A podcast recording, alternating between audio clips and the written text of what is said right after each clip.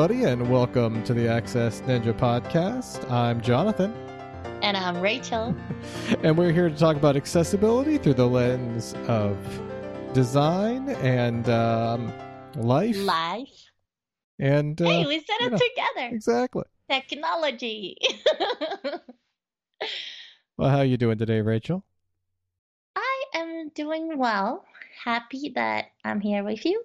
And that, like I said, now I know how your studio looks like. So I know where you are. Yeah, Rachel came out to visit me here in Minnesota, and I got to show her around my recording studio, which is also just my personal computer area, but I've got it set up pretty nice. I'm pretty happy with how I've got everything going. I do have bad news. What's that? I lost on my speech competition. Oh, yeah. Well, you made it very far along, right? Yeah, I made it like halfway through. And I mean, you cannot know for sure, but there was a time disqualification. So I think I probably was it. They can tell you your time. So, I mean, if I had a time disqualification, it's like it could be a half a second and you could be out. So, but I did my best and I worked hard. Well, this is a unique challenge that you have doing these speech competitions, because most other people, when the time's going by, they get some sort of visual to let them know that they're so many minutes in or have so many minutes left, but they don't have any sort of tool specialized for you. And I know you've been trying to work out your own timer, but you don't have the benefit that the other competitors have of them feeding them information about their time remaining. So that makes it a unique challenge for you. Well, and also that I already have the unique challenge that I don't shut up. So, well, I wasn't going to mention that. So, yeah, so then it's doubly challenging. Well, you also recently did your first stand-up routine. Oh, I did. An open mic night, and then you sent me the video, and I did get to listen to that, and so what do you think? You got a future career in comedy?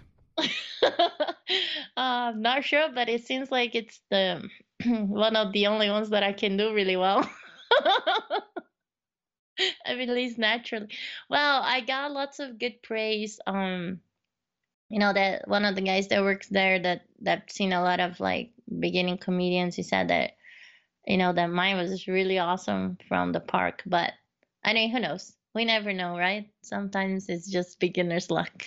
Yeah. Well, you got the pacing down, is what I thought, listening to it. Just the timing between, you know, the setup and then the punchline and the pauses. And, you know, you kind of felt like I was going to say something I didn't, because you made a bunch of jokes about backhanded compliments. And I was going to say it looked like you kind of almost looked like you knew what you were doing, which is a backhanded compliment. I was going to say it felt like what I meant by it is that it seemed like you had a natural feel for the delivery.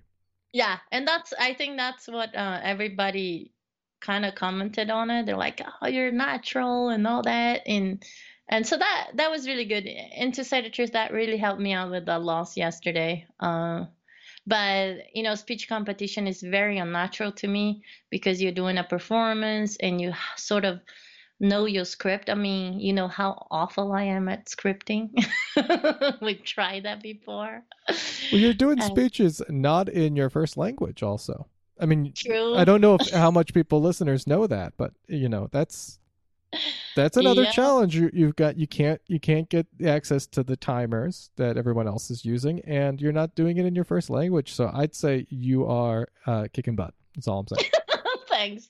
Well, the good thing with stand-up comedy is that people don't expect you to have like the super awesome clean English and grammar. So that was also pretty nice. Of course, when I watch my videos, like how many times did I say like for goodness sake? And I use, you know, I didn't use the correct way of using English in a few times, but I think ultimately if you can make people laugh in a language that's, you know, not yours, you're doing pretty good.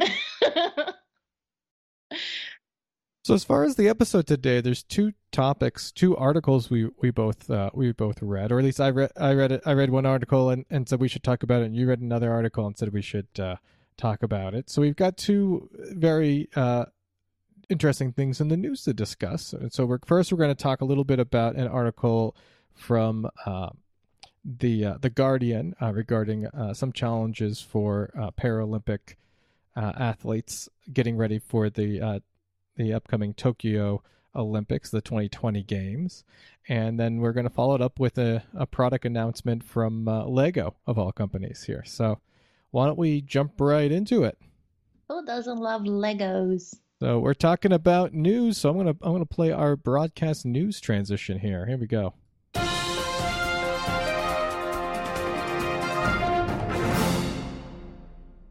So I was recently reading in The Guardian an article, and we'll link to that in the show notes as well. But the headline is Paralympics Great Britain Stunned After Yokohama Hotels Demand Payment for Accessibility. I think you should play that song again and put your broadcaster voice for the headline. Come on. Oh, okay. All right.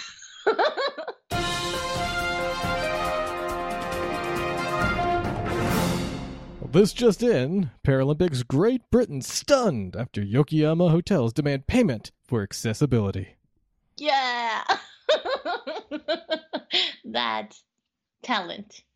So what's going on is the upcoming 2020 Olympics are going to be taking place in Tokyo, Japan.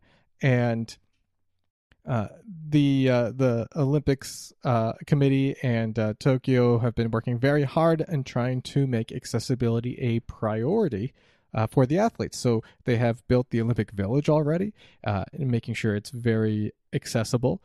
They want to make sure that the athletes can get around. They're building a turn-by-turn navigation system for blind attendees.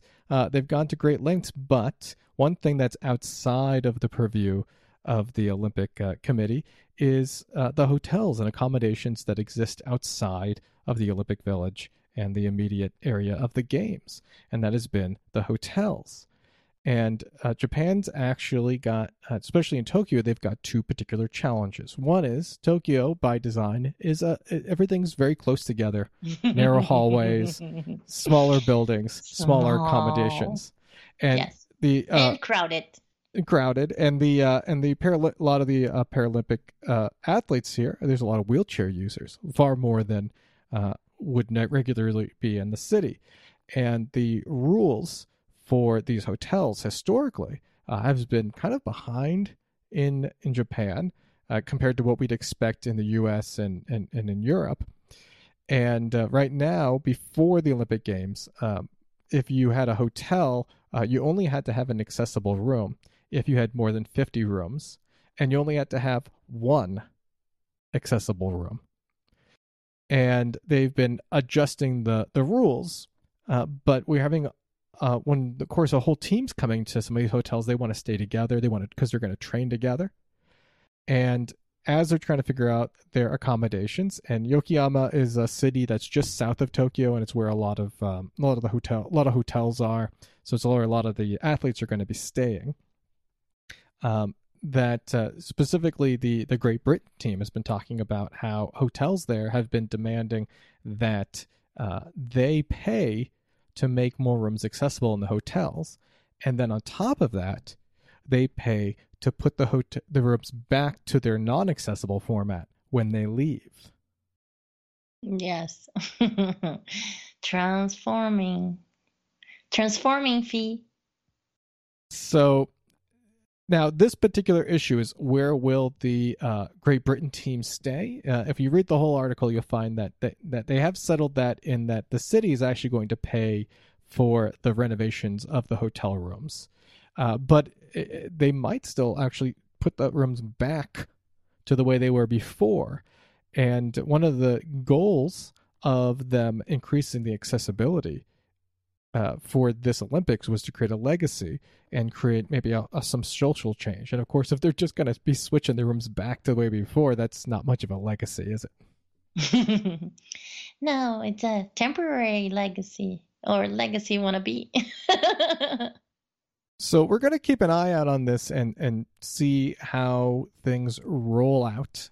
And it'll be very interesting to see what type of articles and things come up as we approach closer and closer. And, of course, as the 2020 Olympics arrive. We've actually talked about it on the podcast before in regards to their indoor navigation system that they've set up for blind attendees, and using a lot of these beacons. And we're not going to rehash into that. That's an older episode, but it does bring up something that I've heard spoken about in the community, in multiple disability communities, in the community here in Minnesota. I've had people refer to this type of thing where there's an expectation for the person with a accessibility need to pay extra because special equipment, specialized rooms, etc.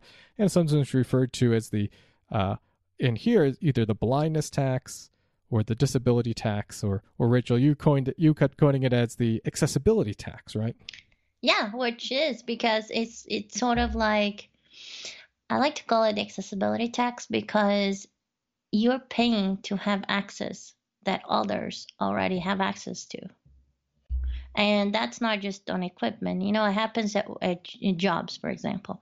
If I'm interviewing against somebody that has the same qualifications than me, right?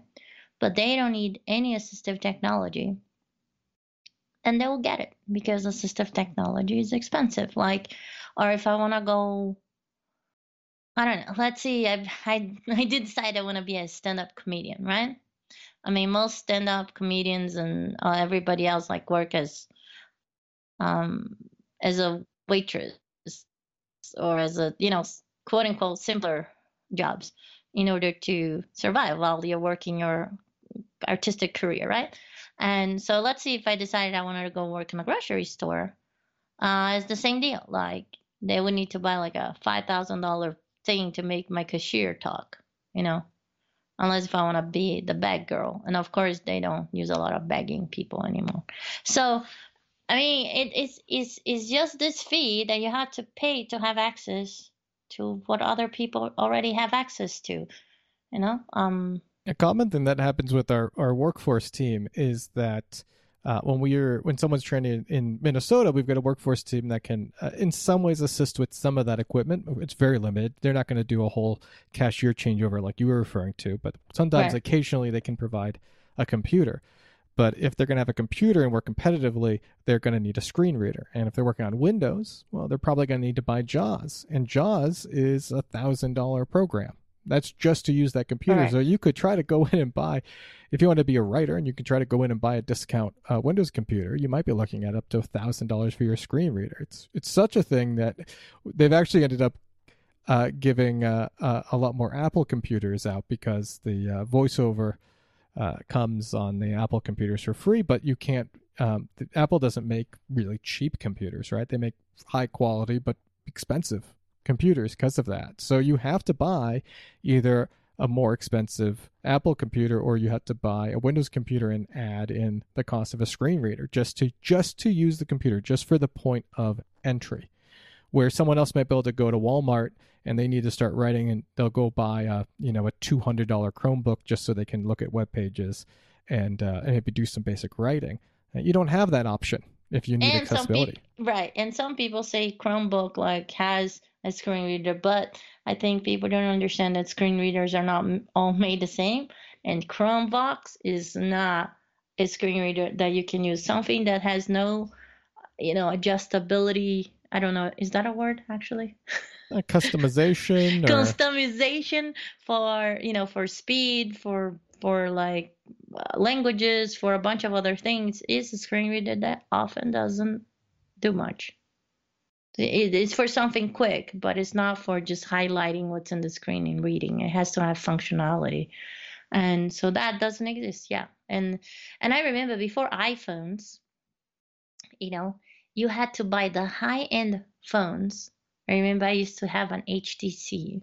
So it was like, phones that costed like $200-$300. And then you had to go out and buy a software that costed $400.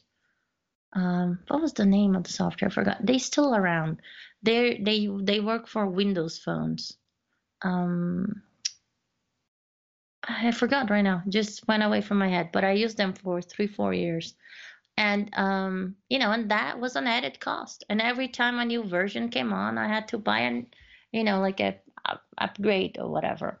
So, it becomes like a huge investment before you can even start using anything. You think about and this is for a whole variety of disabilities, but let's just keep it in blindness for a moment. And you're sitting at home and you go to the mailbox and you get the mail and you want to read the mail. How are you going to do that? So do you need a specialized OCR program like the Pearl, which is, I think, was it like $1,500 that will scan and read your mail for you? Or you need to find a person, or maybe hire them or pay them to read through the mail? Yes, correct. Or you're going to get a smartphone, an iPhone? Well, how much is that going to cost you? How much does it cost you per month? So how much do you have to spend just to read the mail? No, and then you can get Aira or Era, whatever you pronounce, right? Which is your virtual assistant, your visual interpreter, which is amazing product. But I mean, it's like double my cell phone bill, right? So then I have to add that into that account too, right? And then people say, oh, there's no problem. There's people that have money to say, oh, I pay for my tennis club, or I pay for my golf club, and I pay for this, and I pay for that. That's right. But those are leisure. You don't pay to do what you need to do. It's like the gym. I have a lot of people that say you're an inspiration, you came to the gym. But I not only pay the full price of a gym, but I also have to pay for ride to the gym. And I also have to and I don't get all the services, even though I pay full price that everybody else does. Like I can't use the lockers, right? So, I mean, those are things that there are accommodations. And it's kind of like when you pay full price for a conference that you go to, you expect that they're going to give you an agenda. You expect to be able to see the PowerPoint, right? And all the content, because you're paying for the information you're going to receive, right? Or you're paying for the network you'll do. But then when you get there, oftentimes people don't want to give them their slides for you to follow in your computer.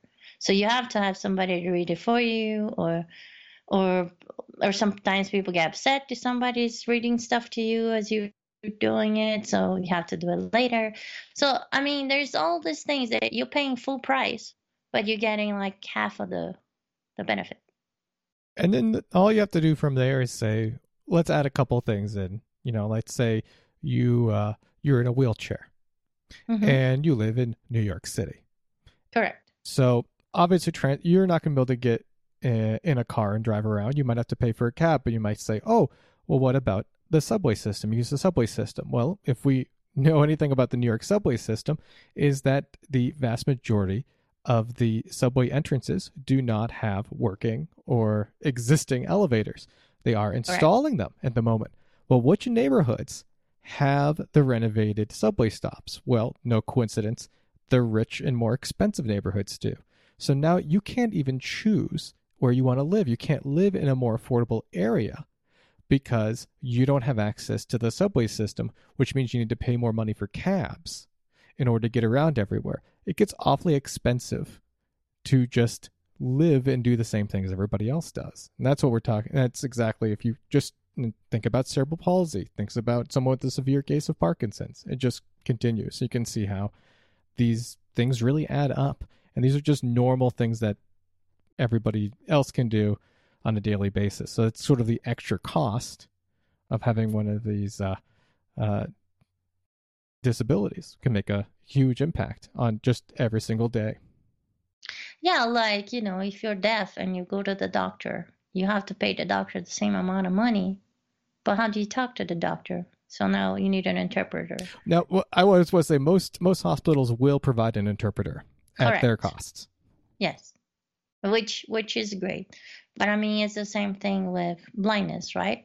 For example, you go to the doctor, they want somebody to fill up your information in the living room, on the waiting room, whatever, out loud. which goes against HIPAA. And also, it's like they don't bring somebody to do it for you, right? Yeah. Like with you, I guess, not for you. But I think there is there's a huge tax. Same thing, like nobody gives me airplane ride breaks, right? But when you go, especially in an international flight, you expect to have movies and music and, media enjoyment. And even though some are starting to become accessible as we spoke, by the way, I just watched a movie on Southwest the other day, and it was on their app, so it was really cool, but it doesn't have the audio description, unfortunately. But anyways, the whole point is that, when people pay for those things, like they expect a certain level of service, but I have to expect less service, right? And then they say, oh, it's expensive. Or sometimes people tell me, oh, I never watch a movie when I fly. Well, I was like, yeah, it's okay. But you could if you wanted to. There's also something that you do from time to time. And a lot of people who do, well, they might have a friend assist or come and give some sort of help. But and some people have to pay somebody. But even when you have a friend come, in a way you're paying that kind of personal capital, right? You're paying through that relationship, and that has a cost. When you ask your friends to help you over and over and over and again, that starts to build up like a personal cost, a relationship cost as well. And that's just as relevant as money when you're having to spend that sort of personal, that personal friendship. That was just brilliant that you brought that up, because I was just thinking about that today, and you do. You start feeling you owe that person somehow, you either owe them time or, and I mean, most of the time your real friends don't mind, right? But the truth is there's people that do. And sometimes when they ask you a favor and it's something that maybe goes against your whatever principles or things, right? You have to be pretty strong to say no. And then, and people don't like it, say, oh, I thought you were my friend, and I was your friend. It creates it's a big toll and all around.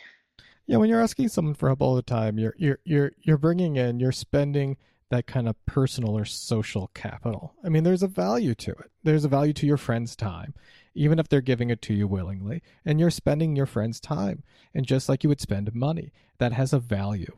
And that's a value that you have to spend that other people don't, because their relationships are different. And so that's just as important, just as relevant, and should be counted accordingly.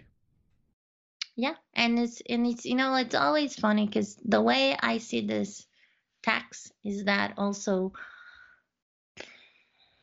let's call it disabled money, right? So it's almost like disabled money doesn't have the same currency value as the money of an able-bodied person.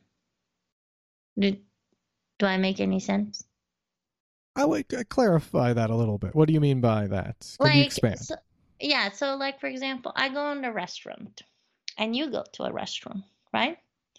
We're going to pay the same amount of price for the plates that we choose. So let's see, I eat salmon, and you eat salmon. It's exactly the same price. Like, I don't know, we pay $22 for it, let's say, right? And we go to the restaurant, and you get to the restaurant, and they will say, hey, hi, blah, blah, blah, here's your seat, blah, blah, blah, right? When I get to the restaurant, especially if I go alone, they most of the time are going to shove me in a corner by the bathroom, tucked away. And I mean, I'm not saying it happens everywhere, but that's an example. Or if I go to to the airlines, right? I pay the same price as you pay. But then I get there and I don't get to watch a movie, right? So it's kind of like what my money buys me is less than what it buys you. Well, it's like the value of what you're getting. Like, even if you go through like Netflix, you're getting a subscription to Netflix, and Netflix is all their original content has audio descriptions, but not their older content. But I pay the same amount for Netflix as you do, but I get access, full access to all the content as it was intended Correct. To be viewed, and you only get access to maybe their exclusive content and maybe some of the Disney stuff, because the Disney stuff is, I think, is audio description on their site. But you don't get access to the audio description for maybe the TV show Friends. I don't know; they might have audio description on that one. But just an example. And some they do. But yeah, but for example, I'll tell you, I've started watching Heart of Dixie. And that one doesn't have audio description. So half of the time, sometimes I watch an episode and it ends. I can kind of sort of guess what happened, but there were crucial parts of the storytelling that were visual, and it didn't give me... I know what happened in the end, but I don't understand what was the catalyst for it. And to set, there is some precedent for setting up a different type of payment system or structure for someone who is using content differently because of a disability, in the form of there are several phone companies that will allow deaf people to buy into a phone contract that does not include voice, only data and text, because they're not going to use the normal minutes. They're going to use video chatting to a relay service, or they're going to text to communicate, and they can get a discounted rate. So it's not that this type of thing doesn't exist. It's just so rare that that's literally the only example I can think of ever. And all the examples I see are deaf. For example, same thing at school, right? The deaf goes to school, and they get access to all the materials and everything, and they get an interpreter in every class, right? But that's what I've been saying about blindness. It's okay, just because we can talk and we can be in class, we miss so much on the visual, so much more than even the sound, because we live, at least the West. The West is a very visual-driven society, and we don't have a visual interpreter, which I think should be something that should be required everywhere, like doctors and conferences, and et cetera, And like I told you, some conferences I go, I get to bring one assistant for free to do things with me. But in other conferences, they want you to pay for your assistant full-time, even though that person will be there to assist you and not to enjoy the material. Half of the time, they can care less about the material. And you also have to pay for their time because you're paying them per hour and paying for their accommodations. So, it's if you want to go to a conference, you probably go to one conference. It's not 4 conferences in a year with that type of budget. So this is a pretty big topic, and I think we're probably going to be coming back and revisiting this in different ways. Sure. over the next couple, forever. I think this is just going to come out back and forth. But I really wanted to talk about it because I just wanted there to be more awareness, because I think it's something people don't think about that much. No, I don't think so. And we talk so much about accessibility, and most of the time people think of accessibility as can the wheelchair just go in and out? Or they think about, web accessibility, can a person read the content? But there is not really a real thought about what truly accessibility is. Accessibility is so much more than just touching a content or entering or exiting an area. It's actually having the same opportunities and the same access to the same benefits as everybody else. Not that people will take advantage of it, but I think people don't realize how much it costs a person with a disability to be out there and actually doing things. They don't understand the cost and the commitment that it takes to do things. So much more than somebody that just goes check it out. Absolutely. I can think of so many examples, but I told you when we started up, I was going to keep this topic brief. And so we will come back. We will be revisiting this over and over again, especially talk about different activities and other topics. And I think we should make a concentrated effort to, when we bring up a topic, is to maybe also talk about how this sort of disability tax applies to it. I do want to specify one more thing, though, and this is a really tiny thing, but this blindness tax, accessibility tax, disability tax we've been talking about is something that a lot of people use, I feel like, in the community, but it's not like actually a very widespread known thing. And in fact, if you Google it, this is what I wanted to specify. If you Google it, you're going to find out about the IRS and tax code instead, because there is like a special tax that was put in during World War II that's regards to blindness. There's some disability tax law, etc. But this But using the term disability tax or accessibility tax or blindness tax is a term that you won't find actually used that much on the internet. So that's one of the reasons why I thought awareness was an important thing, because it's something that people should know about. So I'm just saying it's hard to Google, but we'll have some links in the show notes. And it's not an advantage, because even the blind tax, that they put, like, for example, if you have a guide dog, I think you can, use their food as tax deductible items and all that. And people say, oh my gosh, you have so many advantages. It's like, no, it's not an advantage. Even the stuff that looks like advantage, it's still not enough to really cover the true access tax, And on top of that, you have to have a net positive income. You have to not have an itemized tax return, or you can't take advantage of that. There's a lot of There's so much more into it. We can bring a tax lawyer one of these days. You probably should. So, anyways, I want to move us on to our next topic, something that you just recently made me aware about. Would you like me to play the broadcast news segue so you can introduce it properly too? Sure, but you read the headline for us because you're good at that. Okay. Are you ready? Yes. Let's do this.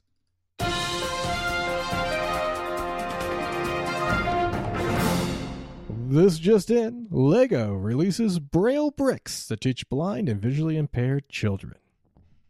Woohoo!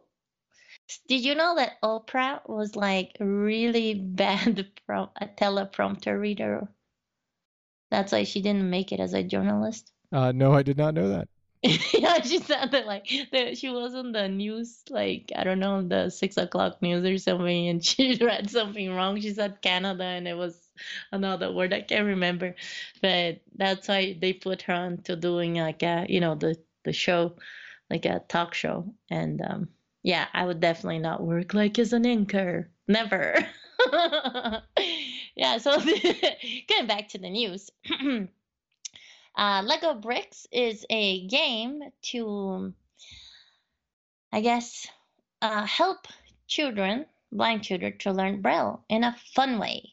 And of course, I think it would also help sighted kids to play and learn Braille. Wouldn't that be cool? I mean, my friends in school always wanted to learn Braille, and some of them did. And it was awesome because we could exchange little notes in class without the teacher knowing what was going on. So we're referring to Lego. Just to be clear, we're referring to the Danish toy of the small bricks that interlocked, building, vehicles and buildings and little people. I think everybody probably knows what Lego bricks are. Legos are awesome. But these Braille bricks are literal modified Braille bricks. Lego bricks. Lego bricks that has Braille. Is it like dots? Yeah. So imagine a Braille brick that has got when we pick up a Braille brick itself, they interlock to each other through these little kind of the bumps. That's the word, bumps. Yeah. And so what they've done is they've taken a Braille brick that is really technical. A Lego brick. Yeah. Oh, sorry. I would call them Braille bricks so bad. Lego brick. That is, so if you imagine a Lego brick that is, counting the bumps, it's 2 by 4. And sometimes it's 2 by 4, sometimes it's 2 by 6, and sometimes. Oh yeah, they come in all shapes and sizes, but these specific Braille ones are the exact size of a 2 by 6 brick. And what they've done is they've removed the bumps with the exception of the ones that would represent the different Braille letters. So if, for instance, it was a brick with letter A, you would have it all flat, and then on the top left, you would have a single bump. That would represent in Braille, because Braille is a 6-cell system, a 3x2 grid. It would be the dots 1. Unless if it's Braille, like computer Braille, it's 8 dots. Yes, yeah. Just so you know. These ones here are not for traditional Braille. So what the brick look like is it will have the bumps representing where the dots are, and then at the bottom part, for if there was a teacher, a printed out version of what that letter is. And interesting. So the students who are learning Braille can build words by taking the bricks and assembling them on. They have these little sheets that are usually used if you're building a play set, as a base, is they can spell out the words using the bricks. Yeah. So for me, what's interesting is that they say they're going to teach alphabet, numbers, and math, math and some teaching devices. I don't know what they mean by that, but it'll be really interesting to figure out how they're going to do the the numbers and the math and the alphabet, because the numbers are basically the alphabet with a number sign in front, and then when you come to math, you're using same codes that you use for letters, but now it's all about the context where they are happening. So that'll be really interesting to see when it comes out. It will come out in 2020. It is still on, beta testing, and they released this information on the 24th of this month. So, and I think it got catalyzed by a blind institution in Denmark and also a blind institute in Brazil, where they were trying to use Legos to create more Braille literacy. And for people that don't know, Braille literacy is a big deal because it has been decreasing and decreasing with the years, and with more technology and audio books, but it's still very, very important for kids to be able to learn and know how to read Braille, because it works with a whole different part of your brain, and being able to read it makes a huge difference. Especially when you're trying to learn spelling, because if you're not interacting with the words with their letters, especially if you encounter a new word that you never heard before and you're learning it, there's a lot, especially in English, a lot of silent letters or kind of funny pronunciations. And so if you're going to become like a really confident writer, you're going to want to interact with words as, in letters. Like you said, activates a different part of the brain. It helps reinforce spelling. And then mathematics. Can you imagine mathematics if you have to do it all auditorily? You can't refer back to a number real quickly. Mathematics is so much easier to learn, especially, getting into advanced mathematics. Imagine trying to learn algebra or calculus without the printed letter. Well, if you take away and make everything audio, you're not able to really interact with and play with those numbers. I really like they have a video demonstration of the kids working with mathematics, and what they said made a big deal is that, if the child is having to write out in Braille the answer to a test question, they actually, one of the classrooms had the kids on a Braille keyboard, and you can't make easy corrections. And so with this one, with the Lego bricks, if a child made a mistake, the teacher can point it out, and they can take that brick off and put a different brick in and kind of play around and really manipulate them on this deeper level. So it's Braille is so important for really mastering literacy and mathematics, and it cannot be discounted.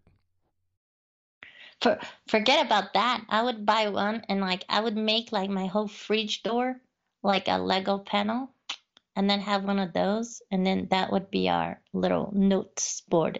And of course, my husband doesn't know Braille, so that would really help out. Oh yeah, because the letters are written out visually too. So yeah, and that's the other great thing is that if, especially a parent who maybe hasn't mastered Braille, but the child's learning Braille in school, the parent can participate in this too. Yeah, no, I mean, there's so much great stuff that could come out from it. And I'm dying to get me one of those brick cases for my for my Mac because, you know, I'm a little bit of obsessed with Legos. So that would be awesome. Then I can write things. Like when people annoy me, I can tell them like, buzz off.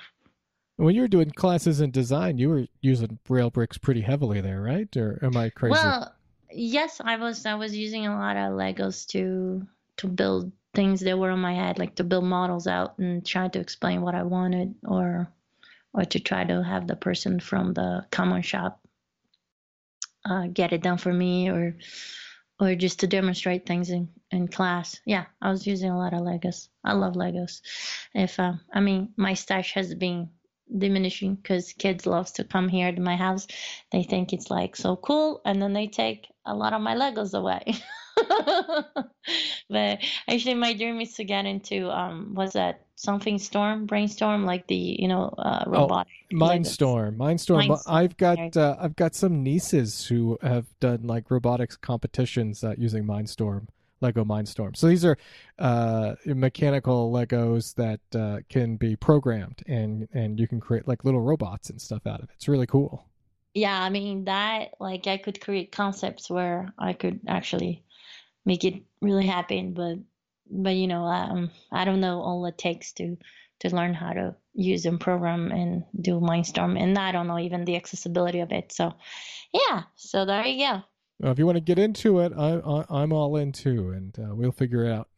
All right, let's do it. But at the very least, I could just need my nieces to visit. They could probably teach me how to use it, and then I could show them how a blind person might do it, and it could be a fun little lesson for both of us. Awesome, sweet, let's do it. Convince them. Yeah, so that's the news. And as I said, it's not coming out until 2020. So hold your horses, parents, and anybody else that wants them. It's not coming out yet. Not quite yet, but we'll be keeping our eyes out for it because I know I'm going to want a set too. So. Well, you keep your eyes on it. I'll keep my ears on it. No, I'm just kidding. There you go. I'm just making a joke because a lot of people say that. You know me, how I'm always saying like I'm keeping my eye on you and I see and I use all those expressions. But it's so funny because some people say like, how do you do it? And I'm like, it was just a figurative speaking. So I'm using that on my next comedy bit. I always think it's funny when somebody's talking to someone who's blind, they'll be like, see you later. And then they're like, oh, no, I didn't mean to say that. I hope you're not offended. Exactly. But hey, it makes for great comedy. So I had to be one of those people to you keep an eye and I'll keep an ear, okay? Oh, okay. Actually, it's so funny. I'll just say this. I was in this table having dinner with friends, and they're great friends. They're not the type that goes all crazy like that on you. But it was just funny because one of the kids were playing hide and seek, and one of the kids were under the table where we were eating, and then the other kid was like, "Oh, where is so and so?" And I was just being funny. Like I didn't do it on purpose. I just said, "Oh, I don't know. I haven't seen her." But I just meant like kind of like I haven't seen her, like she's nowhere near here, right? Yeah. But it was just so funny because I said that, and then the whole table, like it was that like millisecond of silence, and then everybody cracked up, kind of like if I was doing that as a joke, and I totally didn't mean it that way. I throw jokes like that once in a while just to tease people, but I was just telling the kid like, oh, I haven't seen her, and then everybody, wah, ha, ha. And I was like, okay. And then they're like, oh, you didn't mean that, right? And I was like, okay, whatever. So it was funny. Well, I think we should wrap it up here. Yes. Unless you've got any other final words. No. Hey, remember, it should be your final word. Rachel, shut up. Time to go. All right. Well, thanks for joining us here on the Access Ninja Podcast. If you've got feedback for us, send it to us at feedback@access.ninja. That's feedback.access.ninja. And, be good to each other, all right?